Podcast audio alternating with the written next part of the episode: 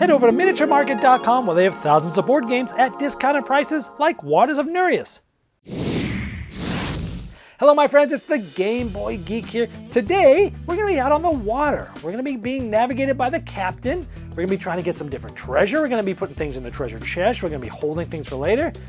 Today, we're gonna be taking a look at Waters of Nereus. This is a sort of a Euro style set collection resource management game uh, for two to four players. I'm gonna show you how it's played, and I'll see you on the other side. All right, well, there's Waters of Nereus. Uh, let's first talk about things I liked about the game. Fantastic, unique artwork in the cards. And I love, love, love that, as I showed in the overview, they have a different set of artwork for each color. And the backs of the cards and even the fronts of the cards have the color theme of that player, but each of the artworks, everyone's captain's different, everyone's boatswain's different. I love that. They could have easily just used the same artwork and put the different colors on there. That's what most companies probably would have done uh, and and Dr. Finn game went went over and beyond to pay for the extra artwork, and it really makes the game shine because it's fun to pick not only your color but the ones that look most appealing to you. Great attention to detail there. Uh, this is a good family weight resource management and set collection Euro game. If you're looking for not necessarily a gateway game, but maybe a next step game, this is a good one to look at. I like that the science cards are going to change your strategies for each game. And even during a game, you might have some strategies you thought you were going to work on, and based upon the board and the actions other took, you might have taken something else, and you're like, oh, I'm really probably not going to finish the captain this game. Let me go get some more science cards and try to see if I can pivot and try to get some other strategies.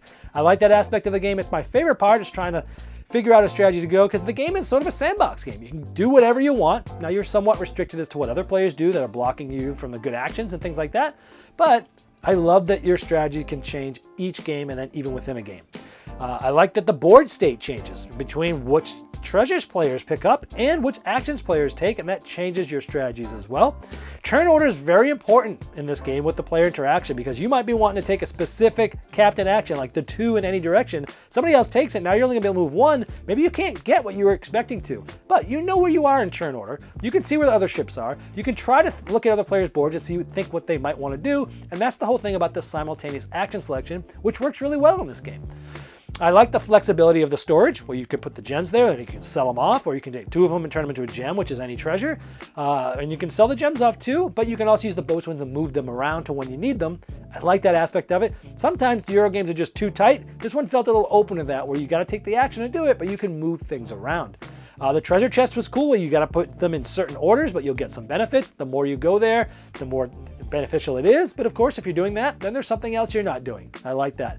Uh, as I showed, the game is very colorblind friendly. Again, they went over and beyond to put a different side of the board that had the colors uh, with the with the letters and then the extra tokens. I mean, you saw those sheets. There's a there's like four full punch boards of just tokens to, to replace for colorblind friendly, and I really like that they took the extra cost and initiative to do that.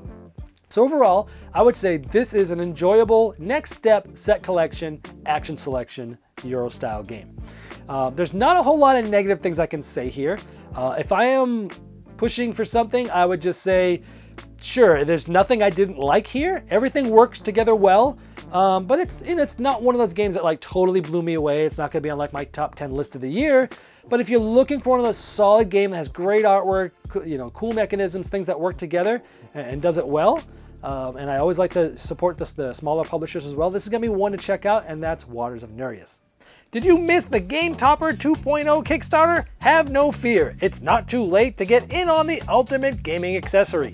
Convert your table into a high quality gaming table with a fully portable Game Topper system and take advantage of some of the best 3mm premium gaming mats in the industry. New styles, new sizes, and new accessories can be yours. Upgrade every game you play by late backing now at GameToppersLLC.com.